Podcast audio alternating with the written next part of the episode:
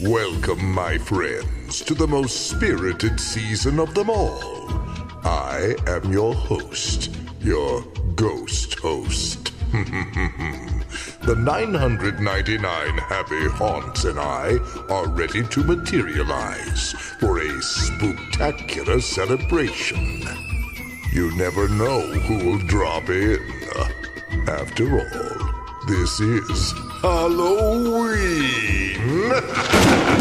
This is Halloween, this is Halloween, Halloween, Halloween, Halloween, Halloween. Boys and girls of every age, wouldn't you like to see something strange? Come with us and you will see, it's our world of Halloween. Oh, this is Halloween, this is Halloween. Pumpkins scream in the dead of night. This is Halloween, everybody make a scene. Trick or treat till the neighbor's gonna die of fright.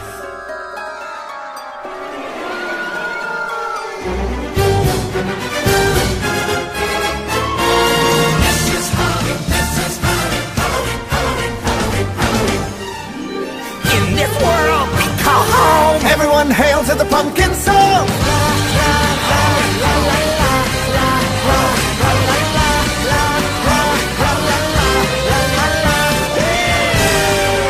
You are listening to episode 109 of the Mad Chatters podcast, October 26th, 2016. Most everyone's mad here.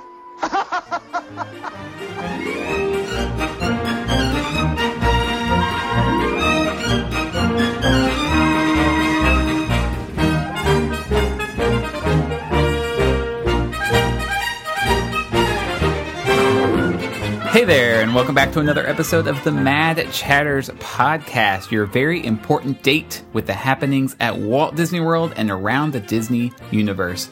I'm Derek, and joining me today are my fellow chatters, Matthew. Hey there. And Jeremy. What up, witches? Halloween week has arrived. So guys, I want to know, what are you doing to celebrate this year? Any costumes, any parties? No. Nothing for Anna, even? Yep. You know, we have these little community things that we got to participate in. So our whole trick-or-treat day is Saturday, and we're going to be doing other stuff all day. So we'll probably dress her up and get her some candy, but we'll be working random games and booths at different things. Mm. Was it last year that she was a sheep? Yes, and she was adorable. Oh, my gosh. The cutest sheep. Yeah, she has an Anna dress this year that she's going to be wearing, just kind of her little princess dress. Yeah, you've indicated on this podcast that she's watched Frozen once or twice. Many times. Now, Jeremy, you teased on Twitter that you've got two costumes planned.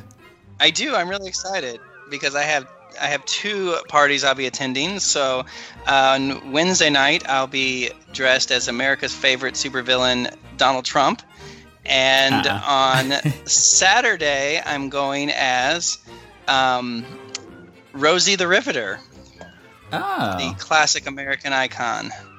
A woman? It'd be a male genderbender kind of version of Rosie the Riveter. Well, she's had a few things riveted in that case, yes.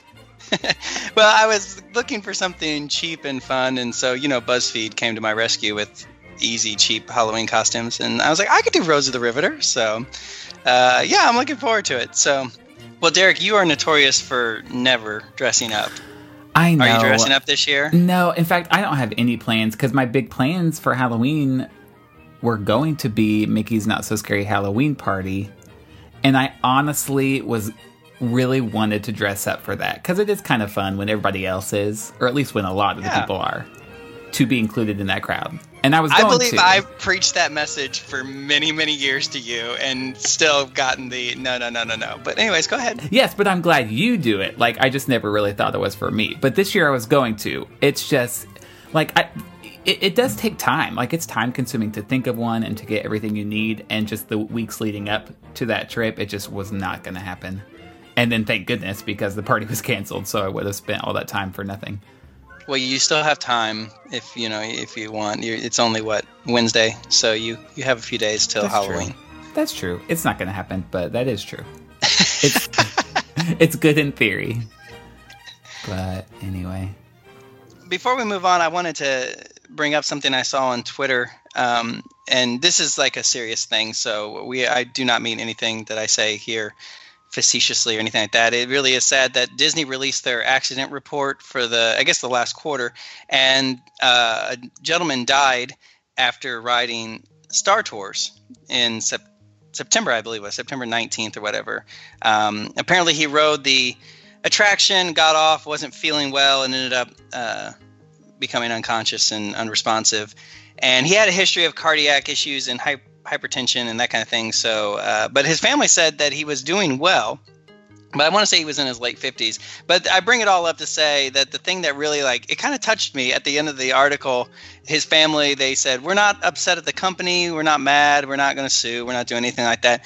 In fact, we're kind of happy he went out this way because he died doing what he loved, being at Walt Disney World. He apparently went every year and that kind of thing. And I was like, that is the sweetest thing ever. And if I had to pick a place to die, I would probably die at Walt Disney World as well. So no, maybe not Star Tours. Maybe not. If you could pick, I mean. Yeah. It'd be the exit hallway to Mission Space while Destiny plays over the loudspeakers. Destiny. But anyways, our condolences to the family. And anyways, I just wanted to bring that up because it touched me a little bit this afternoon. Yeah, that's neat. I can't believe they release an accident report. That's crazy to me that they would. I guess they're legally required to do that.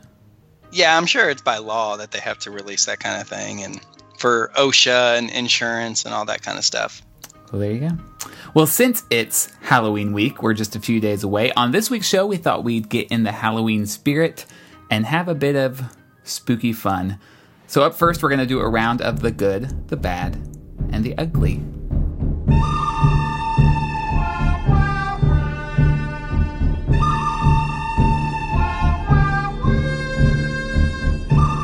The good, the bad, the ugly. It's a segment that is terribly misnamed, but we do it because we do it. And that is, we're going to look at an aspect of the Disney company, and we're going to give our opinions on what we think is good about that, what we think is bad, but bad doesn't mean bad, it means needs improvement, and then ugly, which is, Lord child, that is ugly.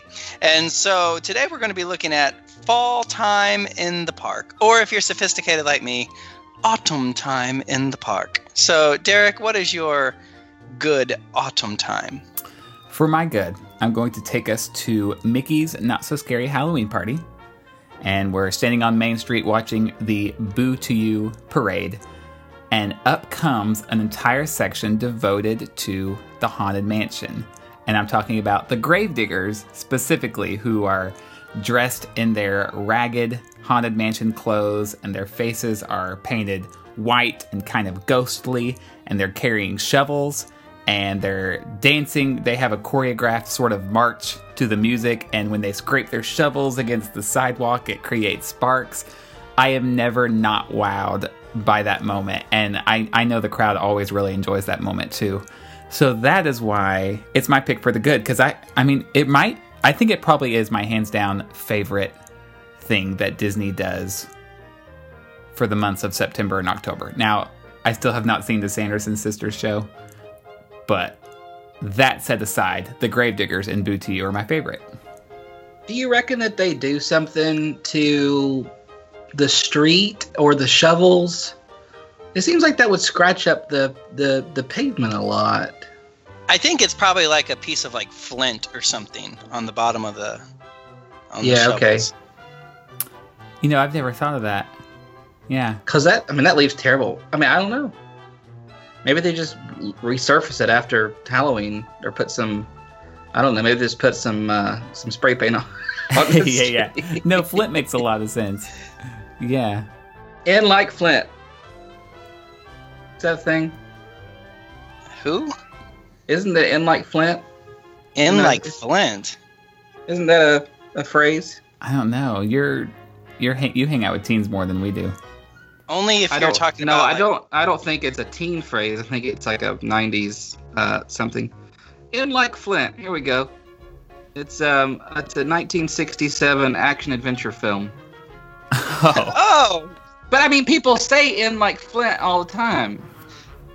I didn't know what it references. I've never in my life heard that, but now there you go. I'm going to say it all the time. In Like Flint.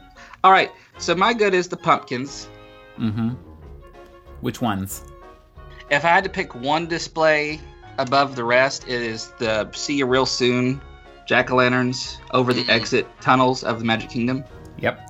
And what I said, they're fake pumpkins, and they're made to look like they've been carved, but they are flickering on the inside like jack-o'-lanterns, and it spells out See You Real Soon. And up and down Main Street, there are various ones up on the balconies and things, and there's the Mickey heads on the light posts. I think those are delightful. Mm-hmm. The pumpkins are nice. My good is, a little more broad than Derek's, and that is I said the Boo to You Parade in general. Now, I love Christmas. In fact, I get to be like Buddy the Elf. As soon as November 1st rolls around, I'm in a holly jolly mood for the next 2 months. I love Christmas at the parks, and I've said this numerous times. But the Boo to You Parade is better than the Christmas Parade, as good as the Christmas Parade is. In that, the Boo to You Parade is the perfect, quintessential Disney parade. It has the perfect blend of park elements, character elements, and holiday elements. It is just, again, it's just perfect, absolutely perfect. And it beats out the Christmas Parade because ever since they tried to cram in Frozen to the Christmas Parade, it really has upset me, and I don't like that. But again, you have the Haunted Mansion section, you have the Villains section, and the Haunted Mansion section is extravagantly long. It's so wonderful because not only do you have the Gravediggers, you have the Hitchhiking Ghost Band, you have the dance at the ballroom dancers scene. I mean, it is a good chunk of the parade, but it's so long as well. Like, it's not a short parade. It really keeps going and going. I mean, you're there at least a good 20-25 minutes as it passes by. It's usually let off by the Headless Horseman coming through. You have Disney characters in their Halloween costumes. You have villains that you rarely see. Catchy music. Pirates of the Caribbean gets a float. Oh, yes, of course, pirates. And so, you know, like I said, quintessential. Everything you want in a Disney parade, perfectly blended. Totally agree. I have not seen yet the Christmas parade, but of all the other ones I've seen, Boo to You is my favorite on both coasts. Good stuff. I'm still a little raw about Scrooge McDuck being taken out of the Christmas parade. Oh, yeah. Is that the one who was replaced by Olaf? Yes. Yes. Yeah, that's a shame. I'm very upset about it. Well, but now he'll probably get a scene in that new Hollywood Studios fireworks show. Maybe. That would be nice. Yeah, because Frozen just, they just raped the Christmas parade. It was terrible.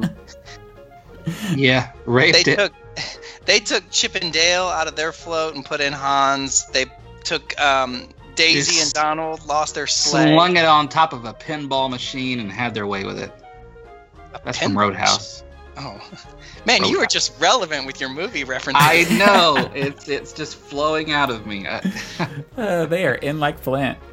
Okay, well, I'm going to take us to bad now, which, as you mentioned, does not necessarily mean we hate it, but they could improve it. And I'm actually going to talk about the pumpkins a little bit, but just kind of in general, I think one of the things I don't love about the Halloween time at Disney is that it's just too much. For me, it's too much. Like, I live for those pumpkins that are on the posts all the way down Main Street and all around the hub, and they glow at night, and they have the Mickey ears. Love those things. But they are everywhere. You cannot get a picture in the hub, Main Street, anything without letting the world know, like, if you can't post it in January because you're like, well, this was the Halloween time, obviously, because you cannot take a picture without those pumpkins in it.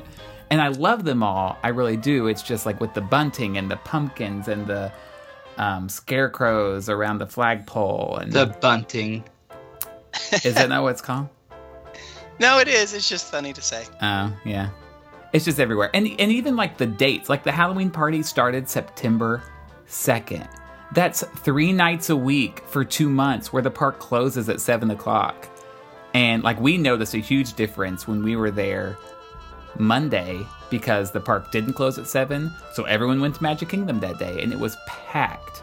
Because on Tuesday, it's going to close at 7. So, I don't know. It's just like Halloween basically lasts 2 months. Those little leaves and things. This isn't my bad, but you mentioned the buntings. I think that those always remind me of like bad church decorations at fall time.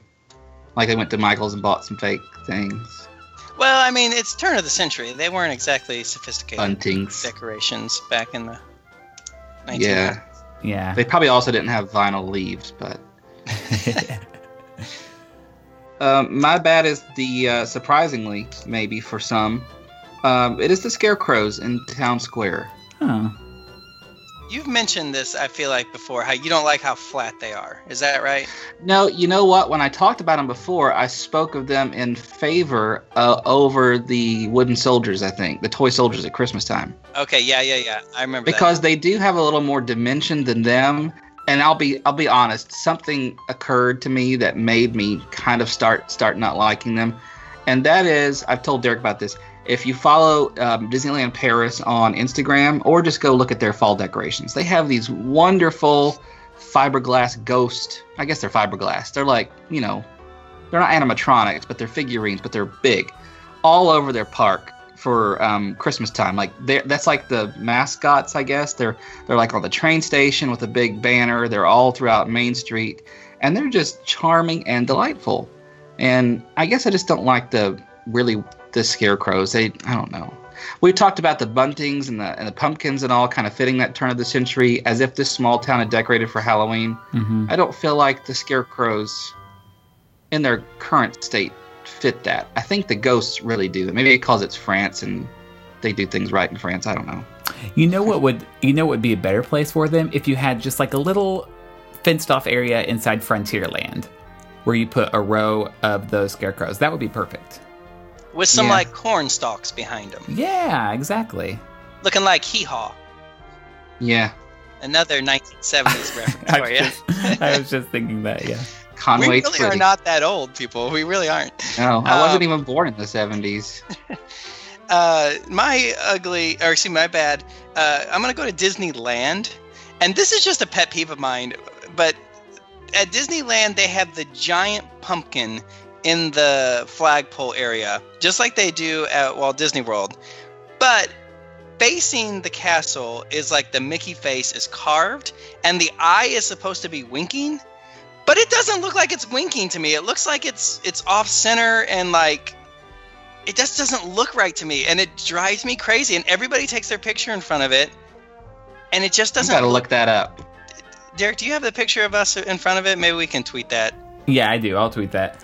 I remember having this conversation on Main Street because the line to get a picture was kind of long, but I was like, hey, let's go get a picture. Because I think at that point we were waiting for Club 33 to open, so we were just wasting time. And you said, no, I don't want my picture. The eye looks jacked up. I'm like, he's winking. And it took me a few seconds. And then after you said that, I was like, it is kind of a poor attempt at making him wink. Kind of looks like a lazy eye. Doesn't it? And like... It's just wrong. Like they didn't finish carving it. Yeah. I think the part that bothers me the most is like the eyelid is way off because the eyelid is open at the top. And I'm like, no, that when people wink, the top of your eye is not open. Like... Do you see what I'm saying? Oh, yeah. I'm like, nobody drunk winks Mickey. That. Or, like, needs to go to the hospital, Mickey, because it doesn't look normal. Yeah. But overall, you like the pumpkin being there? Like, is that why it's not your ugly? Yeah, I like the pumpkin being there. I just want him to look normal. Yeah. It is funny that Disney World doesn't have something like that because there really is always a line trying to get a picture with it. And Disney World doesn't really have an equivalent.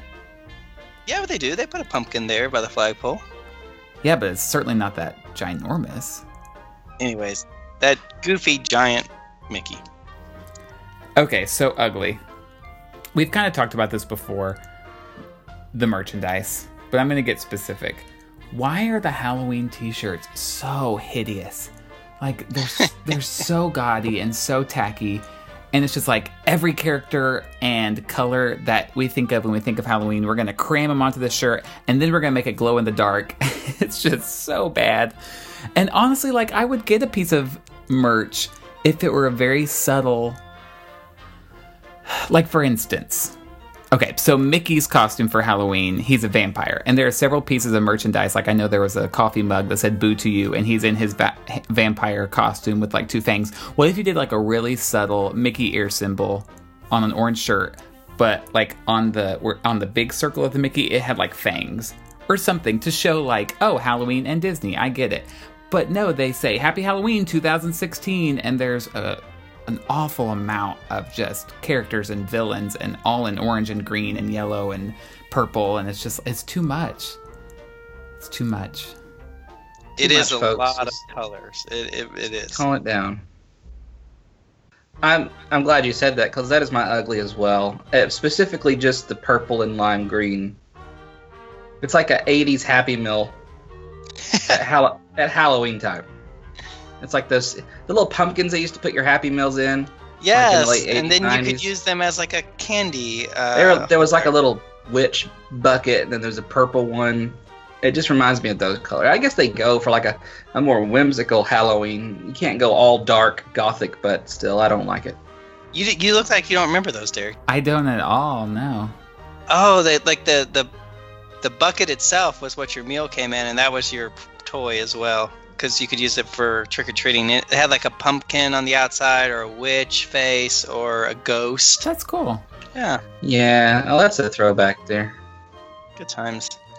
My ugly is something I feel like I mentioned before, and maybe it has changed. It has been a couple years since I've been to the Halloween party. But my ugly is the lighting on Space Mountain during the Halloween party, particularly the 1995 Windows 95 clip art ghosts and spiders that they project onto Space Mountain. Mm. I think it looks so corny and so outdated and just terrible. Like, now here's the thing about bunting. Ugh. I feel like they alternate, don't they? Because there's some of the lighting they put on it that I liked, because it wasn't just the stark white. Okay, yeah, they put some color on there. I'll give you the coloring they put on there is nice. But then they randomly have like this it really looks like 1995 clip art from Microsoft. You can just say clip art, because clip art is that always. There you go. And it's just like a ghost. And so it's like a shadow of a ghost-like figure with two eye holes. And they just like passes across Space Mountain, like the exterior. Okay. Why do we have to have that? In a day and age where we have projection that looks like the castle is being turned into a gingerbread house and Buzz Lightyear's rocket, Why is Space Mountain just like this? Especially in Tomorrowland. It's supposed to be the future. I just think they could step it up. If you're going to do it right.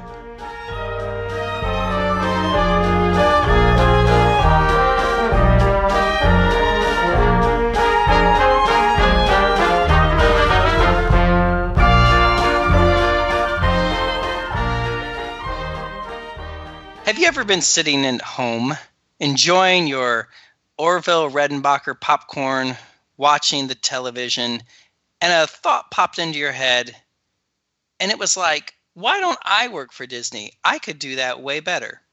Well, have we got the segment for you? This is Armchair Imagineering, in which we take a subject and we become the Imagineers ourselves to come up with an attraction, an idea, something that we think would work for the Walt Disney Company.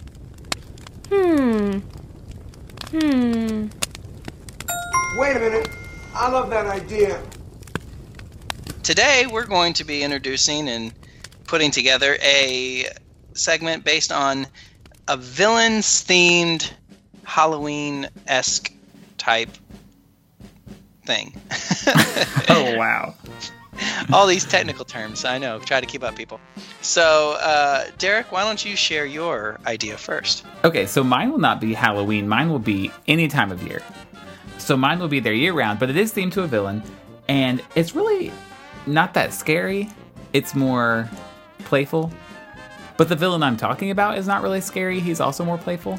And I'm talking about King Candy from Wreck-It Ralph, who is playful.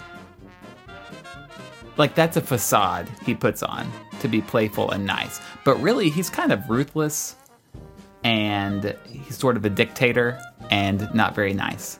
But in Hollywood Studios, I want to be able to visit King Candy's Sugar Palace, which, like the name suggests, is going to be a candy store, and it's going to be very bright and colorful, and it's going to be themed basically to Sugar Rush, the game that King Candy is in charge of, or has made himself in charge of because he took over.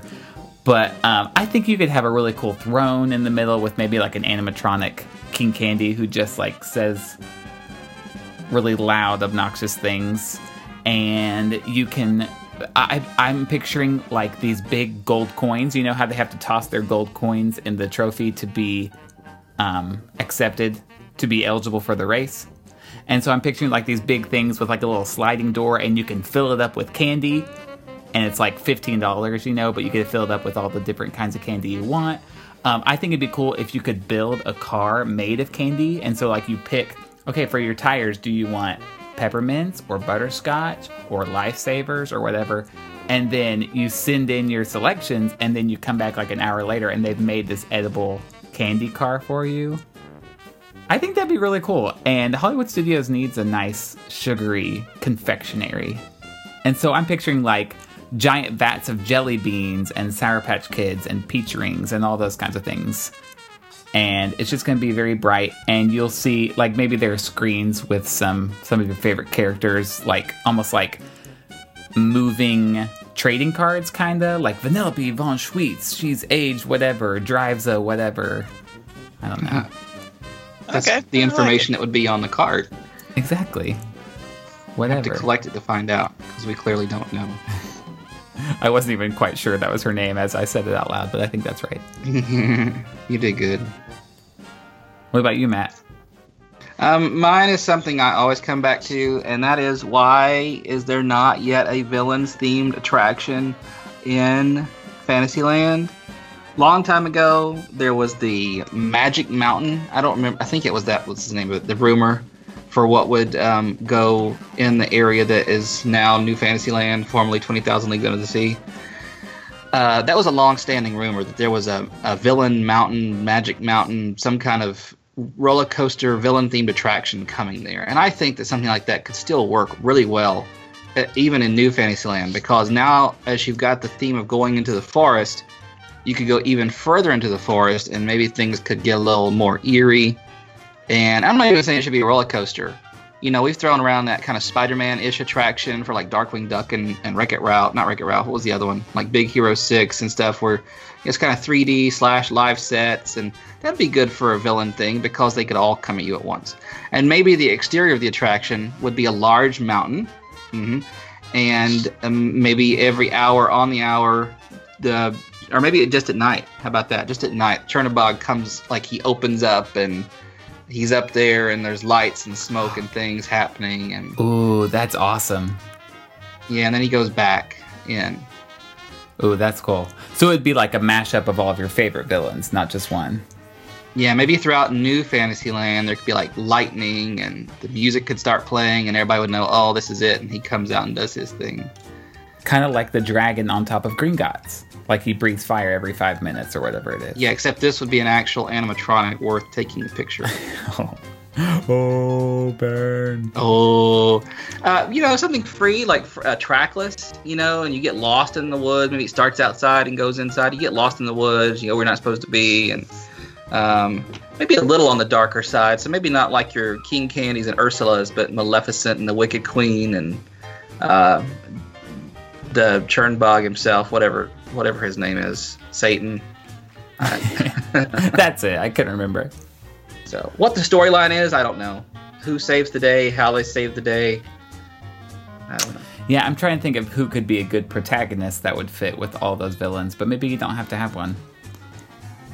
Maybe you are the yeah. Like the original Snow White Scary Adventure mindset. Right, where you were Snow White. You have to escape. Yeah, I like it. My villain's theme is based on Dr. Facilier, and it's a little more spooky. I have talked about the little riverboat cruise thing that they take you from like Port Orleans down to Disney Springs now. It's like a 20-minute boat ride, and it really goes through some very swampy sort of untouched areas. And so I want to have Dr. Facilier lead you on a cruise through that at night. I think you could put some fun elements on the shores and make you feel like you're in the bayou, and maybe he could tell you some scary voodoo ghost stories or whatever. Hey, which attraction was this? What do you mean? Were you saying that you're overlaying an attraction? No, this is going to be a separate thing outside of the parks that is on the waterway between Port Orleans and... Oh, yes. I thought for some reason you were talking about Disneyland. Okay, continue, sorry. So, no, I just think it'd be fun to have him on the boat. Maybe, he can tell you some stories, or he can actually... I'm thinking having the character actually on the boat with you. And then elements on the shores, maybe some of the characters popping out, or as he's telling the story, you see an element on the shore. And because it is very spooky back there, especially at night, and you kind of get that fog on the water feel, and it's very, like I said, untouched, very rustic. You could easily have little lights that resemble Evangeline, or no, wait, what's the Ray. Male Ray? Yeah. And like you wouldn't see them during the day, but then at night, they light up and kind of like light your path as you go. That's pretty cool. Yeah, and I don't want it to be. I want it to be more dark. I don't want it to be as like, oh, there's Tiana on the shore, kind of thing. I want it to be like just like waving. And there's Lewis playing his trumpet. I want him to really tell some scary stories or whatever and make you kind of creeped out as you go. I think it'd be really cool. One time this kid sold me his soul and was my slave forever. Wow, are you auditioning? You have the fingers for it. I hate you. I don't have the bayou accent, fingers though. For what? Dr. Facilier. For our listeners, Derek has freakishly long fingers, in case you didn't know that. Is it Morfan's? What's the syndrome that Abraham Morfan Lincoln... syndrome. Yeah, Morfan's, that's right. We legitimately thought Derek had that in college for like a week. It was all based on one picture where I stuck my hand over my plate at a restaurant, and like someone got a picture of it, and everyone was passing it around like, oh my gosh, look at his fingers. They're grotesque. I just threw open my mouth. Just kidding. What? No, but really. yeah, but for real. Anyway, so I think that would be a fun addition. And like I said, I've always thought, why Disney shies away so much from anything that is kind of scary? It baffles me. They're really missing out on a market. And you don't have to go all the way to like the Halloween Horror Night. You can definitely play that up in a family-friendly, but not for little children kind of way. Yeah. Like Alien Encounter. Yeah, exactly. I mean, at the time, there was some negative feedback, but now that it's gone, I think people would consider it a kind of a cult classic. Well, especially in today's world where people are exposed to more scary elements just in their daily life. Yeah, I was going to say, it was very 1990s scary. Mm-hmm.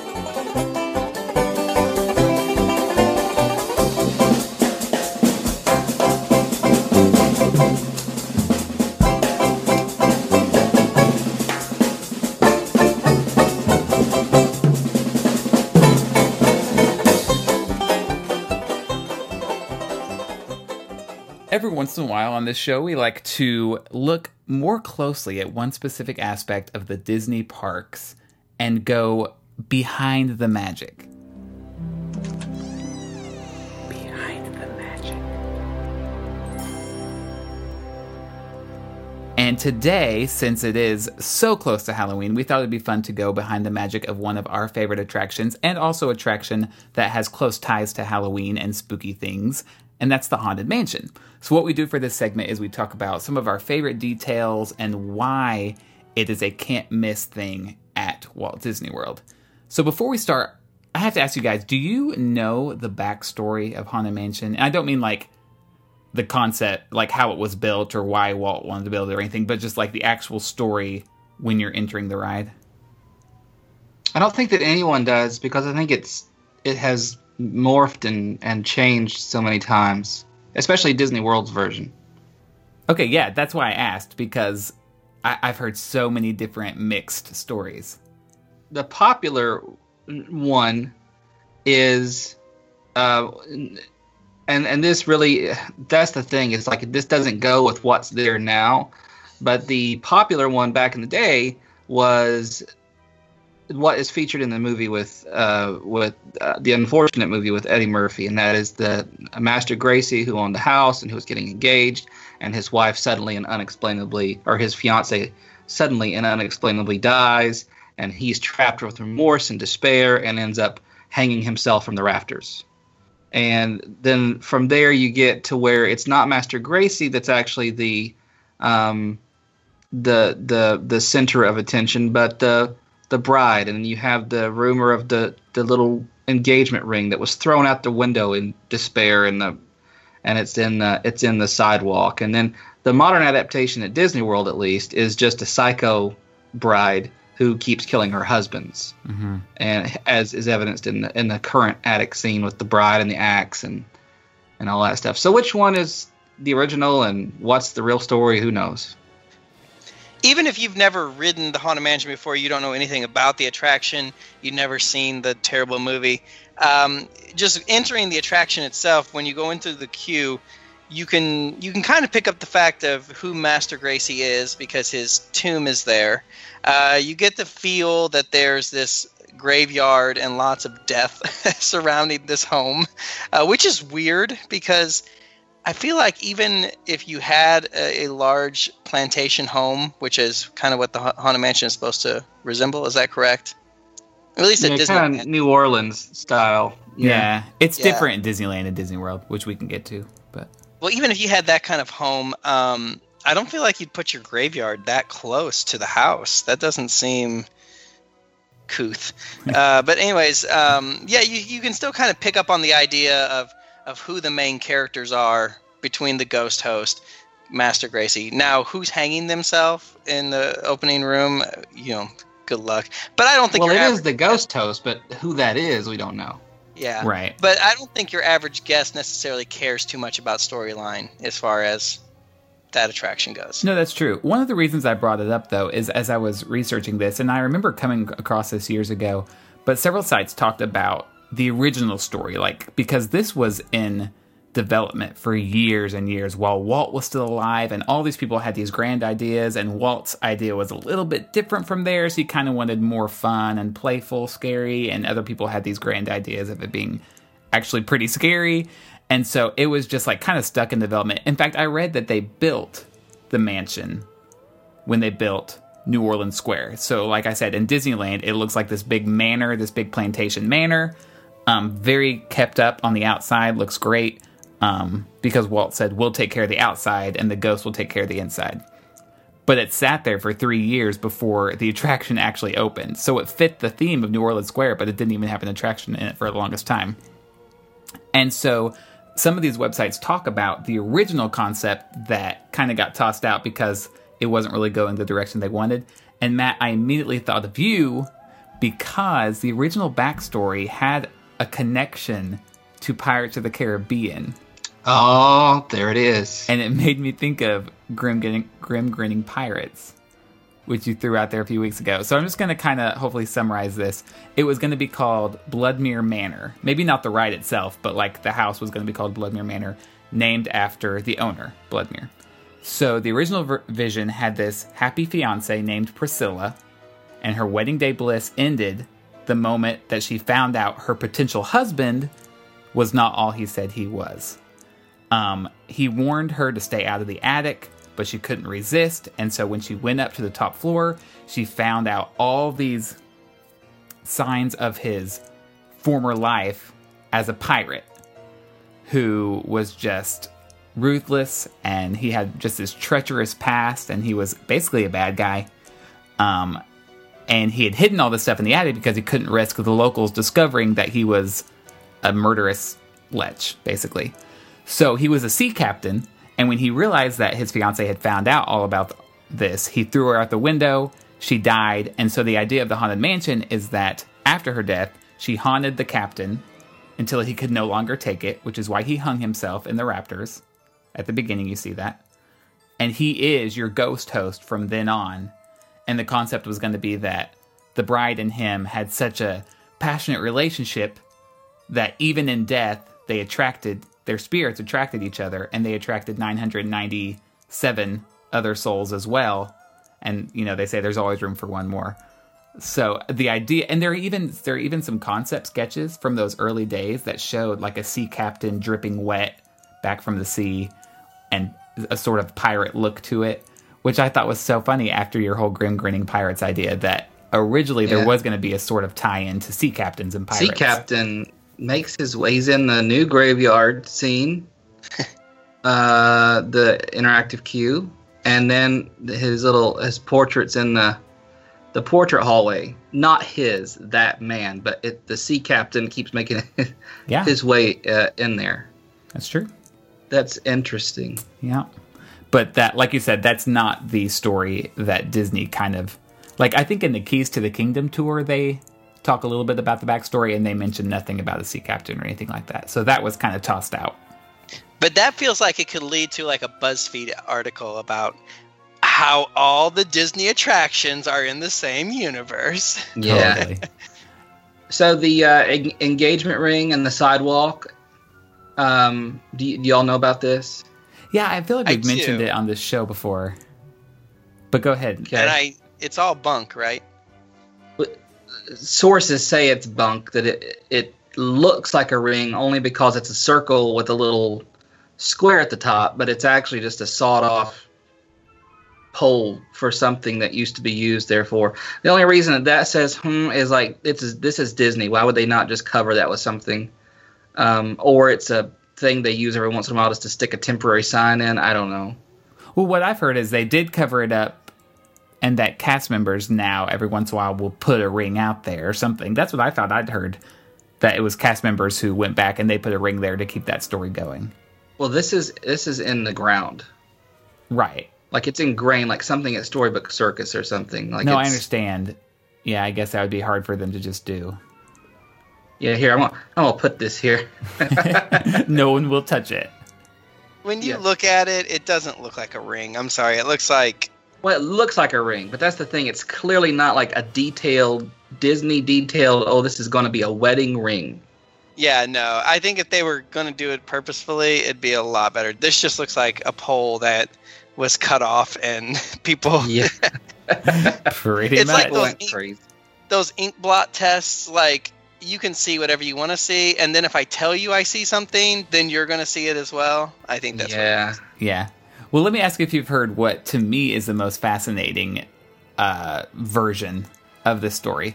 So that, you know, they're asking for ghosts, excuse me, and so you don't really see... any ghosts until you get to the seance scene, and Madame Leota is sort of summoning the dead, and then right after that is when you see your first ghost, which are the dancing ghosts in the ballroom and the one celebrating a birthday. So she is the one that kind of brings the spirits out. Right, okay. So after that happens, you kind of see them, you go through the attic, and then some people say that as you leave the attic, that's representative of you being tossed out the window, and now you're dead. And someone said when you look... I can't picture this, but someone said when you look back at the attic, you see a broken window, so you have gone through the window, and now you're dead. And that is why when the caretaker sees you, he's shivering, and he can't speak. He's speechless because he's seeing you pass. He's seeing all these ghosts pass him. And now when you're in the graveyard, the ghosts have a more solid look to them because you are one of them. Have you heard that before? I can see that. Yeah, I've heard that. And that but you get up and leave, and they're like, hey, come back and visit us. And, you know, come back and visit us when you bring your death certificate. And then it's a ghost will follow you home. And then the closing jingle as you're walking down the hallway is, if you would like to join our jamboree, there's a simple rule that's compulsory. Mortals join the something something, rest in peace, the something something. So good point. Yeah, there's clearly an invitation at the end to die. Hmm. Yeah, but I do understand. It does kind of make sense because the ghosts do, like Derek had mentioned, they become more solid. So there is got to be something to that logic. Because I just think it was a combination of techniques, the Pepper's Ghost thing in the hallway, in the ballroom, and then that. Yeah, well, I had ridden it numerous times and never thought that before. I think it was Aaron who actually first told me that theory. And even then I was kind of like, I don't know. But it is kind of fun to just think about. Because you do see the caretaker, and he is obviously scared, but also there are a billion ghosts behind him, so maybe that could be why. Yeah. No, there's 99. 999, not a billion. I was rounding up. God. Should we mention just a little of the history of the attraction in a shortened version? Yeah.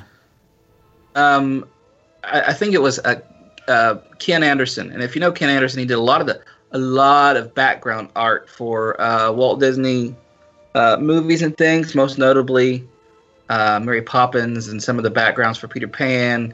He did the early sketches of Disneyland. So when it was just a little across the street park from the studios till it became what we know as Disneyland, he was the one doing the sketches and the concept art for it. And in one particular sketch, I mean, you're thinking early 50s, late 40s here, he drew a little rundown manor at the top of this hill, really somewhere what looked like it would belong to Main Street. And that just kind of launched this whole idea that Walt said, you know, I want to do that. I want to do something with a little bit of eeriness to it that represents that house at the end of the street that nobody wants to go to. And so you also have to mention another Imagineer named Raleigh Crump. Raleigh Crump had this... I always thought it was just really bizarre. Like, dude, what were you smoking? But it was the Museum of the Weird. And in the Museum of the Weird, he designed all these crazy. The most freakish one was the Candle Wax Man. Have you seen that? I have. It's like, ooh, that would be frightening. It was just a lot of bizarre things that you would walk by and see, like a coffin clock and a chair with a face and endless hallways and doors to nowhere and all this kind of stuff. And then there was this wax man. All right. Also involved in that Yale Museum of the Weird thing was an Imagineer named Yale Gracie. And then Gracie makes his name up through lots of Haunted Mansion lore, including the most popular rendition of the story in Eddie Murphy's movie with Master Gracie and its Gracie house and all these things. But there were two other Imagineers, Harper Goff and Claude Coates. And then there's Mark Davis. And what's great about Walt Disney is the man is that he could take all of these different and disparate ideas, Raleigh Crump and Mark Davis. I have an idea. For some of them, it might have been desperate. You don't know how hard it was to please Walt, maybe. Mark Davis and all these guys had these different views. You know, there's the Museum of the Weird. And this guy wanted a darker attraction with the candlestick floating in the middle and the endless hallways. And this guy wanted a more comical attraction with gags like you would see in Pirates of the Caribbean and Country Bear Jamboree and stuff. And Walt just kind of like, you know what, let's just do all of that.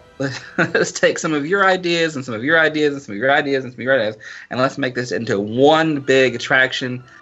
And then you have the wonderful music composed by Buddy Baker and the words for Grim Grinning Ghosts by Exitensio. And so you see how Walt, in his genius, could just put multiple people doing their thing well and just combine it and make it one obviously timeless and beloved attraction.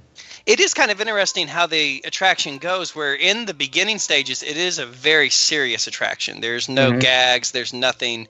It's very ominous and scary. Even all the way up through the ballroom scene, there's really nothing comical per se until you fall out of the attic, and then the ghosts get very whimsical, and you know you have the things popping up and being goofy. So you definitely see all those elements there blended nicely. Mm-hmm. Well, as we talk about some of our favorite details, I feel like we should start on the outside. So we mentioned how Disneyland has this sort of plantation manor look to it. It's pristine. It looks great. You would have no idea it was a haunted house. Where the one in Disney World is very much like, this is a haunted house. You've got the wrought iron fence. Even like the landscaping is just in disarray. It's not well kept up at all. Does it have that Cape Cod-esque look to it? Is that what that is? Like that New England-y? It's supposed to be kind of a New England manor, but it's kind of I guess you'd call it Gothic architecture. Gothic, that's what, yeah. Oh, yeah, that's a good word for it. It's got the couple crosses on top. Yeah, I prefer the exterior of Walt Disney World, personally. I do, too. Yeah. Me, too. With the bricks. It's very nice. You know what version of the attraction I'm very interested in is Disneyland Paris Phantom Manor. Mm-hmm. That looks just like the house from Psycho. Yeah, exactly. It's that westerny, and it's in Frontierland or Western land. Sorry, it's in Western land, which is terrific. Yeah. And the views from that, from the pictures I've seen, it's overlooking the rivers of America, and you can see Big Thunder Mountain there in the middle. It really does fit, even though it sounds bizarre to us, the way they've done it and restyled it seems unique. They have a whole different score to their attraction. There were versions that were narrated by Vincent Price, which is interesting. I don't know if they use it because it was in English, so I don't know where that comes into play. But their score is fantabulous. No pun intended there. And then their ending, the finale, is not the graveyard. It's more or less a ghost town in this western town. Yeah. I think that's the only one that's really different. Tokyo's in Fantasyland, and but it's still the Haunted Mansion as you would know it, except in Japanese, so about 10 times more terrifying. Well, since we are a Walt Disney World podcast, I guess we should focus on the one there. So what are some of your favorite details and hidden gems inside the Haunted Mansion? One of mine is the portrait in the main lobby when you come in. And it's a shame because unless you're in the very front of the line of the next group that comes in, you don't get to see the whole thing. And so when you come into the Haunted Mansion from the outside doors, in other words, the very first room you enter on the exterior, you hear that theme music begin, and then you have those great first lines of the script when hinges creak in doorless chambers and strange and frightening noise, blah, blah, blah. That is the time when ghosts are present. And you go into the lobby or the foyer, I guess. There's a little fire. It's very dark, very eerie. And above the fireplace, there's a portrait of a man. Who it is, that's up to you. And over the course of maybe a minute, the portrait changes from the man in the portrait, regular, healthy, young-looking man, and he just gets older and older and older, and then clearly goes into death, and there's decomposition until it's just last a skeleton with just clothes kind of hanging off of him. And I think that's great and very eerie and sets up the tone for that first half of the attraction very well. I think my favorite portrait is the Medusa-like lady who is a pretty woman, and then when lightning strikes, she's got the snakes out of her head. Yeah. I think that's a great little effect. She's out of her head. She is. Oh, I'm picturing a Pretty Woman remake starring her. Mm-hmm. Anyways, my favorite scene is, I love the attic scene. I think that there's just something, it's so kinetic in there and just so visually appealing. And there's always something new that I spot when I go through there. And it's just creepy. And then, of course, the bride, I think that's a great use of the projection mapping on her. Even though, okay, it's a little outdated now, they probably could update that some, but I like the idea. And to me, she always reminds me of one of my favorite books that I read in high school, Great Expectations, of Miss Havisham, who, if you remember the story, is this ghostly old woman who has shut herself up in her dining room in her mansion because her fiance left her, and she wears her wedding dress every day. And the cake is rotting there on the table. And I just think she's a great character overall, one of my favorite characters in literature. And the bride always reminds me of her. You guys, I mentioned this to y'all in a private message, but for the sake of the podcast, have you guys seen on Netflix or anywhere the British series, oh good grief, what's it called now? Murder Mystery something? No. Midsummer. No. Midsummer Murders, no. It's the one. Oh, good grief. It's called Mr. Strange or oh, Mr. Norrell. Mr. Norrell and oh, good grief. No, I have not seen it, but I know what you're talking about. It was on BBC. Okay, sorry. It's called Jonathan Strange and Mr. Norrell. That one guy says Norrell because he's trying to be all fancy about it. But it's set in the 1700s in Great Britain, mind you. But the feel of some of the scenes, I mean, they had to have been inspired by the Haunted Mansion. I mean, there's just like still portraits that come to life, and then there's dreams of ballroom dancing and an organ player, and it's very, I mean, and the music too. And in the first I'm not ruining anything by this, but in the first episode, there's a scene in which these statues in the cathedral come to life, and they're talking and singing and arguing and things. And I think it's great. So if you like, you know, Haunted Mansion, I think you'll like that series, at least for the aesthetics of it. And what's the name of it? Jonathan Swift and the Norrells? Jonathan Strange and Mr. Norrell. Oh, that's close. One of the great things about Haunted Mansion is there are so many details. Like you said with the attic scene, Jeremy, there's no way you could catch every single detail the first time you ride it. You're always catching new things because it's just filled with those little details that almost are meant to be hidden the first few times. And then when you look more closely, it's like, oh, I see. Like the ballroom scene especially, I think. You know, when I'm with first-timers, I try not to be too annoying, but I do like to point out, you know, watch the portraits. The guys come out and shoot each other, or the guy swinging on the chandelier is great. The guy blowing out the birthday candles. There's all these little things where there's no way your eyes could take all of these things in the first ride. Yeah. Mm-hmm. Is there any part of the attraction, because it is the Haunted Mansion, even though it's a Disney attraction, is there any part of the attraction that, like, creeps you out or scares you? The endless hallway always was a little eerie to me. Even though the effect doesn't quite work, it's not exactly an endless-looking hallway. That's what it's called, where the unmanned candlestick is floating at the end. I always thought that was very eerie. Maybe it's just the carpeting and the lighting. It's got an old mansion look to it, but you know, at night in the dark, and I don't want to go down that hallway. As an adult, I don't think there was anything that scared me because I very much had the mindset I'm on a Disney attraction, like what could possibly happen. But I do remember riding this in Disneyland back in 2000. And the only thing I remember is when the lights go out in the stretching room and you see the hanging body above you. Like, that just stuck out to me, and I always remembered it. And I think it's because it maybe creeped me out a little bit. That's a really good effect. Yeah, I always thought the beginning part where the piano is playing by itself, that scene with the window always kind of freaked me out a little bit. It's just a very ominous looking scene. Have you ever, you've seen the shadow guy playing it, right? Mm-hmm. Yes. Okay, I pointed that out to some people, and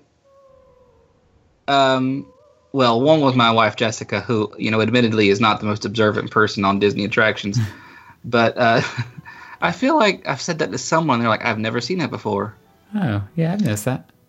Now, does she have lyrics of her own to Grim Grinning Ghosts? No, I can't say that she does. They would be interesting. I got this idea that, like, Jessica sings the attractions, and we make a CD and put it out there of her interpretations of the songs. Yeah. And they're just completely unrelated to what's happening. Yeah. So tell her to get on that. We need a Grim Grinning Ghost rendition. Okay, yeah, I'll tell her. I'll go home and say, hey, Jessica, just right off the top of your head, what do you think the lyrics are? Sing it for me. Go. Now, I have heard rumors as of late that some of those story maker elements, like where your names show up on screens and things like that some of those are going away. And I did notice that Small World, when we rode a couple weeks ago, the names were the same 2 days in a row. Like, the screens had not changed at all. So they may be working on that one. And one day, the screens inside Expedition Everest were just turned off. But then later that day, they were on. So maybe they're working on stuff. But I will say the screens in Haunted Mansion are still doing the interactive stuff. So, like, when we wrote it, it said Tennessee or Bust. And then the people next to us, it shoved the tombstone where they were sitting. And it had their names written on it. So those are some newer details that you'll find inside Haunted Mansion. You know, as spectacular as those enhancements to the finale seem to be at first, they seem to be off now. Like, they're never quite positioned correctly. Huh. That's sad. Ours was. Okay. But I can see how that would be the case with stuff like that. Well, anyway, that's the Haunted Mansion. Classic attraction. It is my second favorite attraction. It's definitely up there for me. I think a lot of people would put it in their top few. In fact, I think when Disney World and Disneyland did that March Madness thing that they always do, you know, where they pit the attractions against each other, it won out as the single most beloved attraction on both coasts. Love it. So there's a lot to love about it. Yeah.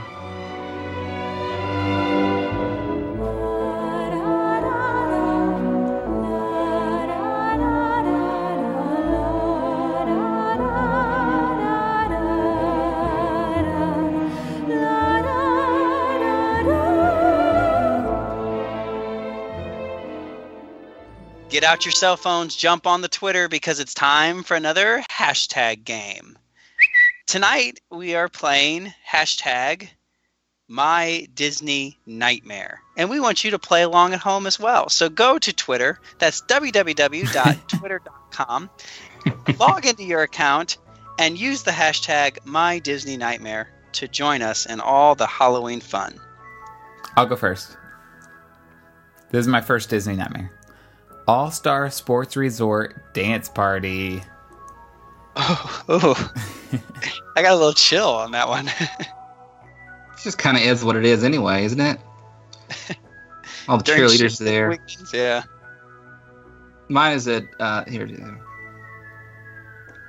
Tower of Terror Computer Failure. So that you just plummet? There's multiple things that I'm scared of. Riding Tower of Terror. Any time that the timing seems just a bit off, you know, when you go up too quick and maybe the doors don't open right on time and there's a bit of a silence, it always makes me very nervous that there's a glitch in the computer and that when you go into the drop shaft, you'll just start tipping forward and the lift car won't be there. The thing that you actually get in that makes you go up and down. And you'll just fall. Or... you'll be in there, and there's another elevator on top of you that comes smashing down on all of you. Or the brakes don't work. I mean, those are legit fears because that is 1990s technology they're still working with there. And did you all see the tragedy that happened at the theme park in Australia? No. Oh my gosh, I was on the news today that there was a... It's almost like a Kali River Rapids type attraction where they're like... floating in a raft, a circular raft, and apparently it flipped and 4 people died because they got trapped underneath the raft, under the water. Well, now that's my Disney nightmare. I mean, it's terrible. It's really... lots of Disney nightmares today. Ugh. Okay, moving on. Hashtag my Disney nightmare. Stitch of the Caribbean. Ugh. Yow-how. Oh, can you imagine? That's my Stitch impression. Did it sound like him? No, it sounded like Gilbert Gottfried. Me so Stitch. I can't do Stitch. No. Do Stitch. Somebody do Stitch. Oh, there you go. Saying go. Wow, that's really good. Well, now they're going to do it. Yeah, that's right. Okay, here's one. Call me up. Breaking. Ohana has removed bread pudding from its menu. No. That would be Derek. If we ever find Derek, you know, hanging by his shoelaces somewhere, it's because of a food announcement at Walt Disney World. No more specialty food items at Magic Kingdom. That's right. No more twig-shaped cookies or something. I don't know. Whatever you like. Fiber One bars. That. Hmm. Mine is also Pirates of the Caribbean Nightmare. Pirates of the Caribbean now featuring the Kringle Crew. Oh, no. Like, they want to make the theme song a little more relevant and hip for a modern generation. Yo ho, yo ho. Oh, no. I would get out of the boat and, like, run in the water and just go berserk on them. You just flip it over on top of you. And just, yeah, just goodbye, cruel world. Oh, too soon. Not too soon. It's not worth living anymore. All right, my Disney nightmare. Welcome to Beer Garden. You'll be seated with this Brazilian tour group, y'all. No, that's funny because my next one was getting trapped in the Haunted Mansion stretching room with 100 members of a Brazilian tour group. Yeah, Beer Garden's probably worse though. This is a legitimate fear that. Not fear, just something that like, that creeps me out a little bit. Seeing something out of the ordinary and disturbing in It's a Small World. Like what? So you're looking around. Oh, okay, this is regular Small World, and then maybe suddenly over hanging from the London Bridge is a doll that's clearly been hung by a noose. Oh, with like X's for eyes. Yeah, and nobody's noticing. Like, everybody's just riding through. You're like, notice, but you're like, clearly that's there. Or, one that's actually, that is there, that's very terrifying is in the finale. And it's the hot air balloons with the clowns, like, leaning out of the baskets at you. What is up with that? Yeah. That's weird. Or looking through a window in one of the little scenes. And I don't know, just anything that you know is not there. Like that's not a scene that is normally in the attraction. And suddenly you see something just a little out of place. Or even just you're riding by those clowns and the head turns and watches you as you go by. That's enough to creep me out. Yeah. I'm picturing maybe we're on something here. Maybe the next Chucky movie sequel could be him in the Haunted Mansion the Small World killing people as they go by. He's got like a wife and kids now. I heard he settled down a little bit. Oh, really? Good for him. Good for him. All right, my turn. Bad news. Disney World burned down. # my Disney nightmare. Wow. That is about as bad as it gets. The whole thing. The whole 47 square miles just up in flames. It's like apocalyptic. As bad as that is, though, my next one's worse. Being an audience participant in Flights of Wonder. Yeah. Okay, maybe not worse, but like equal. Stand up. Hold your hand out. No. Here's this glove. I don't want it. I don't want it. I don't want it. Yeah. Oh.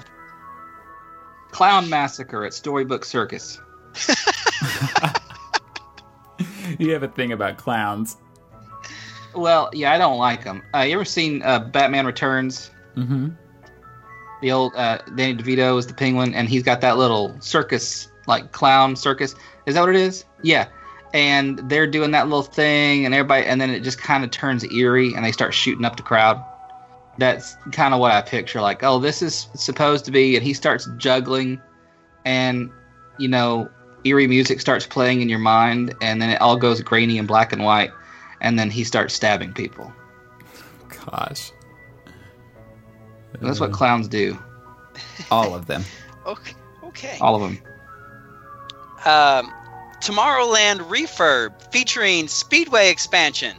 Oh my gosh. I don't know if that ride could get any bigger. We're going to demolish Space Mountain to make room for the new expansion of the Speedway. The nightmare will be riding that one. 7 miles an hour. Okay, here's one. Home on the Range, live on stage. I'm featuring similar costumes to like Mrs. Potts and Lumiere. Yeah, naturally. And the voice talents of Roseanne Barr. Yes. She would gladly come back for that. What else was she doing? Singing all your favorites from that movie. Music would be worth it. With Roseanne singing? Yeah. Oh, just Google her singing the national anthem, and that'll give you your answer. Okay, I have two. I said legitimate to all these. That they have been legitimate, like scary things that disturb me. But these are two nightmares, legitimate nightmares I have actually had. First is some sort of, I don't know what the setting was, but it's some sort of dystopian Disney theme park where things are very shoddily and cheaply done, and it's trashy, and they have not kept it up to date, and it's dirty, and the attractions. I thought we weren't going to talk about Universal on this show. Oh. JK. It's even worse than Universal. And you can get a glimpse of this if you look at some of the Chinese, Japanese ripoffs of Disney parks, one of which has been closed for a long time, and it was called Nara's Dreamland. Just look that up on YouTube if you want to be disturbed. And it was just kind of a ripoff Disney park that tried to do things like that, but didn't have the money to, and it's just really cheap and shoddy. And in doing so, it's actually quite frightening. I've had nightmares of being on attractions. In my mind, in my dream, I was at Disney World, but things were terrible. And I was like, this is awful. I want out right now. Okay, what's your other one? This is a recurring childhood nightmare. And I don't have any kind of Freudian psychological explanation for it, so I can't tell you where it comes from. So we're in a parlor.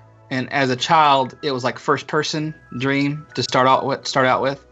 And I was watching King Stefan and the other short, chubby king, Philip's dad, whatever his name is, Cinderella King.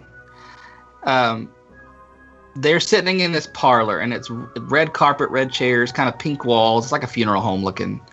They're eating cookies.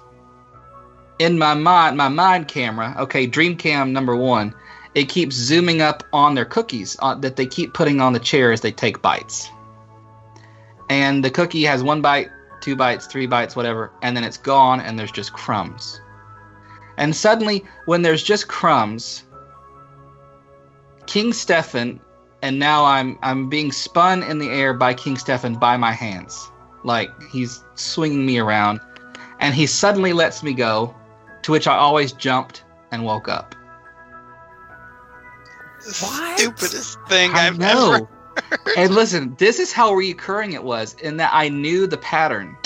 Like, I knew when the cookies were crumbs, the scary part's coming, and he's going to be swinging me and letting me go, and I'm going to jump and wake up. Like, I knew when I saw the crumbs, like, holy crap, it's about to happen. So when they put out a list of, like, the scariest Disney characters, your number one is King Stefan. Yes, every time I see him, I think about that. And it's one of those things, like, I can't tell you why it was scary. You know, you wake up from a dream, and you're unsettled, and you're disturbed, but you don't quite know why. That it was one of those. Like, I don't know why that was scary, but I remember it was scary, and I hated having that dream. You're weird.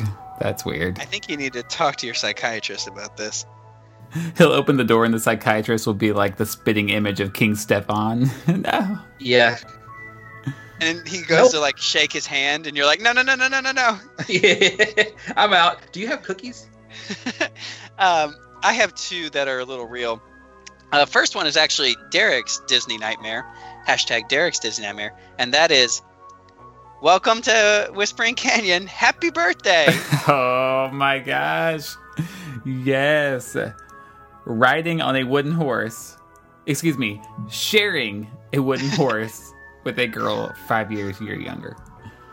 Yes. And then my other one is, it's like this takes place at Typhoon Lagoon, and this is a random tourist saying this. Hey, where'd my Band-Aid go? Oh, that's great. I have two left as well. Kids on shoulders as far as the eyes can see during wishes. What if, you know, like, through human evolution, what if children just, like, began to grow and mold to their parents' shoulders? So, like, the next few generations down, they're just born right there. And then once they turn 13, they just detach and get off. That'd be terrible. It seems legit. And my final one. Haunted Mansion has reopened after a long refurbishment and now features all of your favorite scenes and characters from the hit film. Dun, dun, dun. Eddie Murphy for days. Oh, from the hit film. Okay. We're using the word hit very loosely there, but okay. Yeah, when you said hit, it threw me off, and I was expecting from the hit film, comma, something else. Featuring all of your favorite characters from the hit film Roadhouse. Yeah. Yeah. That concludes it. Who is a ghost, right?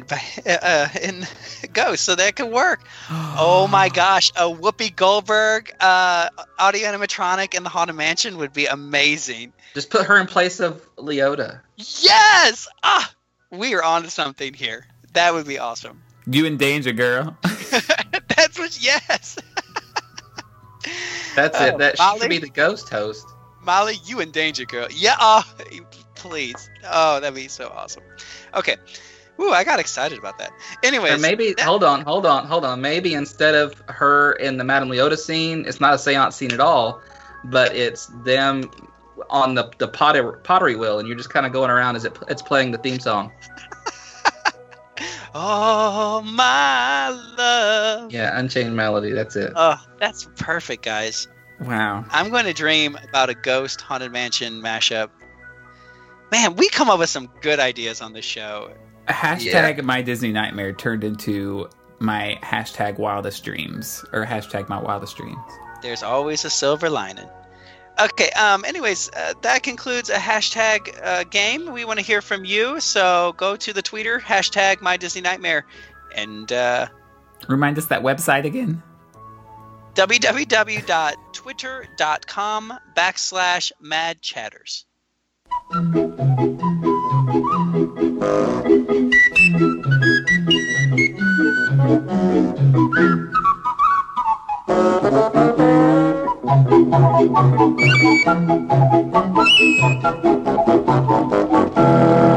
A big part of what makes Halloween fun and special are the traditions, things like trick-or-treating and watching scary movies. And since the three of us obviously grew up as big fans of Disney, I'm sure for the three of us, Disney played a small role in what we think of when we think of Halloween. So as we kind of wrap up this Halloween mashup episode, I just want us to answer the question, what do you think of when you think of Halloween, scary things, and Disney? Maybe it's a scary movie that you watched growing up, or scary scenes, or things at Disney World that you think do a good job of scaring guests. Who wants to start? I'll kick it off by doing a callback to a few shows ago. And that was one of the things I think of immediately when I think of Disney and Halloween. Actually, when I just think of Halloween, it's one of the first things that come to mind. It's The Legend of Sleepy Hollow, or the Adventures of Ichabod and Mr. Toad, and namely the Ichabod Crane segment. When I was little, they sold this on a VHS tape as an individual short called The Legend of Sleepy Hollow, and it was one of those like Disney classics things. And I remember seeing it on the Disney Channel when I was really little. We're talking like 4, 5, 6, and I was like scared, and I didn't like to watch it. So when we went to the grocery store, and at the grocery store in those days, you can believe that, and I saw it and I wanted it. And I remember my dad was like, "Are you sure? Are you sure you're going to watch it?" And it just became one of those things I dug out every Halloween and watched. And it is just wonderful. It really is terrifying. I've always thought that story was scary because when you think of the protagonist in that story, he's like this innocent, scrawny guy. And in most Disney films that we know, he's going to become the victor in the end. You know, like he's going to have his day over the bad guy. And it's not like he becomes a scary headless horseman or whatever happens to him. I mean, it's all kind of vague at the end. But it's so terrifying. Well, in the Disney version, he's there with his plump wife eating a Thanksgiving feast. Is he? Oh, I don't remember that. That's not just like a dream sequence? Oh, I don't think so. Oh, I really did not remember that. Okay. Well, that's good to know. I'll have to go back and look and see. Yeah, it's been a long time. For me, growing up, I counted as a privilege that my parents, whether they intentionally meant to or not, exposed me to classic Disney things at a young age, as well as modern. So I feel bad for kids today who only watch Frozen or only watch Tangled. I mean, those are good things, but they also need to see Dumbo and Bambi and Snow White and those kind of things. And speaking of Bambi, Bambi used to scare me as a child. Not to the point that I wouldn't watch it, but you know how, like, you know the scene is coming, so you cover your eyes or you get behind the pillows for whatever reason because that's going to protect you. But the scene where he gets lost, I want to say he gets lost in the woods at some point, and he's running, and all the trees are kind of creepy looking, and I want to say there's like lightning and thunder clashes. It might be right after his mother is shot. Spoiler. And anyway, so I just remember that part always kind of freaked me out, where he's running through the woods, scared and lost. Huh. Interesting. For me, the scene in an old classic Disney movie that scared me, well, pretty much the whole movie, is Pinocchio. I think... Really? Yeah, we owned it, but I just don't think I watched it very much because I think it kind of scared me. The whole turning into donkeys thing, like... Yeah, that's frightening. We were all young boys. Like, that was very relevant to me. To me, it was like, that's going to happen to me if I'm a bad boy. You know what I mean? And the scene where Lampwick turns into a donkey is frightening. Even as an adult, when I watch it, like, the music is creepy, it's dark lighting, and he's just casually talking. It's right after, like, they throw the donkeys in their cages, and then it goes to Pinocchio and Lampwick playing pool. And Lampwick, without realizing it, is, like, sprouting ears. And it's so scary, because you're like, that's what's going to happen to me. Yeah. And I think the most frightening part of that is that they're going to be turned into donkeys and work for these ruthless people for the rest of their lives and never see their family and friends again. Yeah. What is not scary about that? It's an old-fashioned morality play. Yeah, that's true. You do bad things will happen, and you'll die. It's like a little Chick Track. You know, Jeremy, we were talking about those. It's like a little Disney version. Don't do bad things or you'll turn into a jackass. For all eternity. Yeah. Hey, y'all know what the name Ichabod means? Uh-uh. It's fun. It's a Hebrew word that means no glory. The glory has departed. Ichabod. So kind of the essence of emptiness and despair and sadness. So, well, on that note, we hope you folks took time to find the magic. Another thing that I remember frightening me, and not like in a scary sort of way, like where I didn't want to watch it, or just disturbed me, if that makes any sense. More freaked me out. Not, do you understand what I mean? Like, not that I was scared of it, but it just kind of like left me unsettled in my little child soul. Yeah. Was when in Fantasia, when the broomsticks came to life. I don't know what it was about it, but there was something about that just felt off to me. Faceless.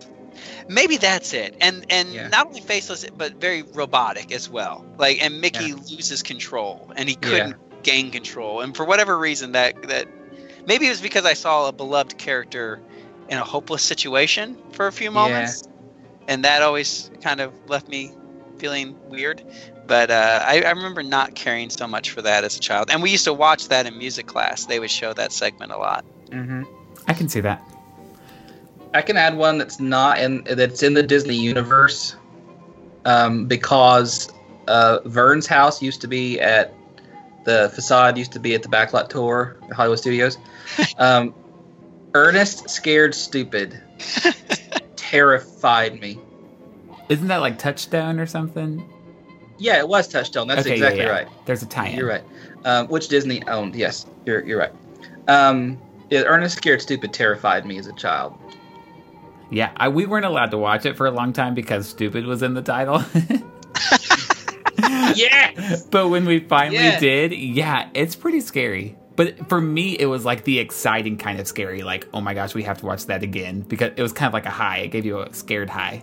Yeah, I think that anything where there's like something on the loose and you don't know where it is, but you know it's close. It could be close. That is terrifying. Like the Headless Horseman, the Troll, Or like the one that Aaron brought up, the little short with Donald Duck, and there was a man eating gorilla on the loose.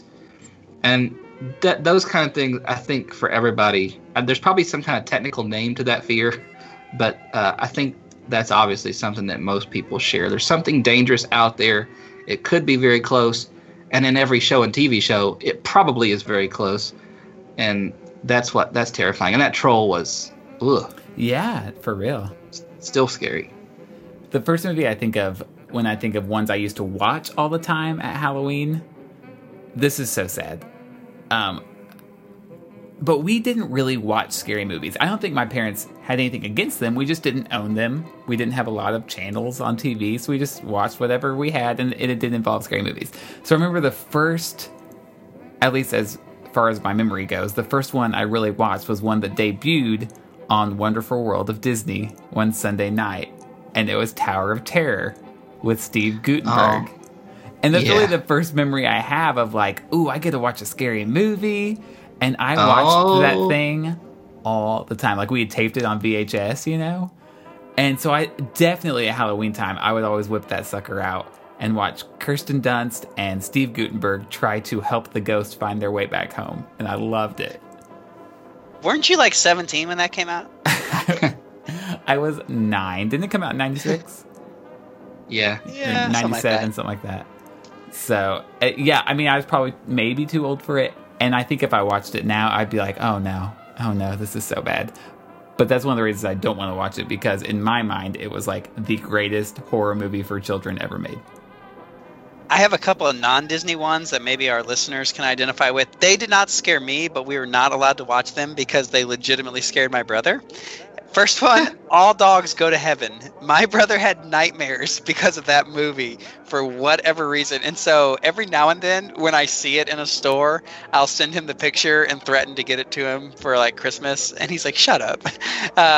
Anyways, and another one was there's an episode of Salute Your Shorts. They used to, if you remember that show, that was on Nickelodeon. And they were telling ghost stories. And there's a ghost story about Zeke the plumber. And when that one came on, we had to change the channel because it scared my brother as well. Oh, my word. I remember an episode of Step by Step that came on Halloween, and they all pulled pranks on each other. And I remember I saw it one time, and we loved it. Like, it was so good and just a little bit creepy, but also funny. And then I never saw it again. Like, every Halloween, I'd be like, maybe they're going to show it again. And they never did. You know, Mandela they didn't put that. It didn't really happen. You just think it happened. Maybe so.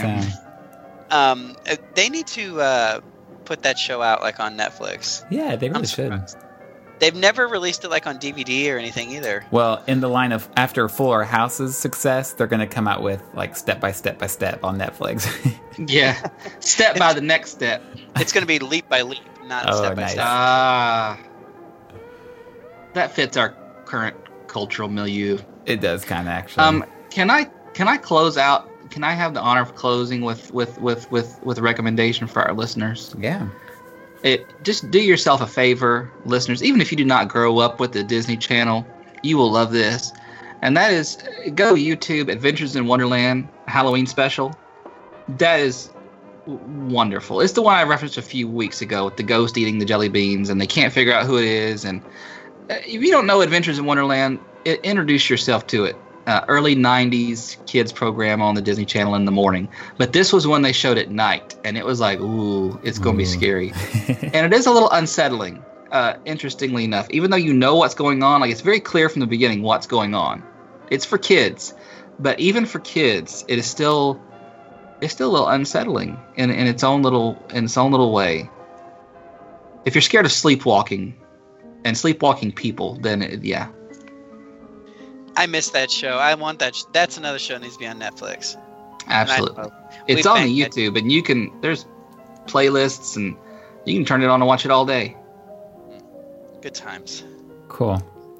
Well, I think that does it for our very special, spooky Halloween episode. It's a lot of fun talking about the things that scare us and the things that Disney parks do around this time of year. But of course, all that is almost over, and we're about to start making way for Christmas. But until that time, thanks so much for listening to this special episode. You can go find us online at Instagram at Mad Chatters and on Twitter at Mad Chatters. You can find us on Facebook. We like to post some fun pictures and blogs and things like that over there. And you can send your emails to comments at madchatters.net. We'll see you next week. Take a little time to find the magic in every day. Bye-bye. Hurry back.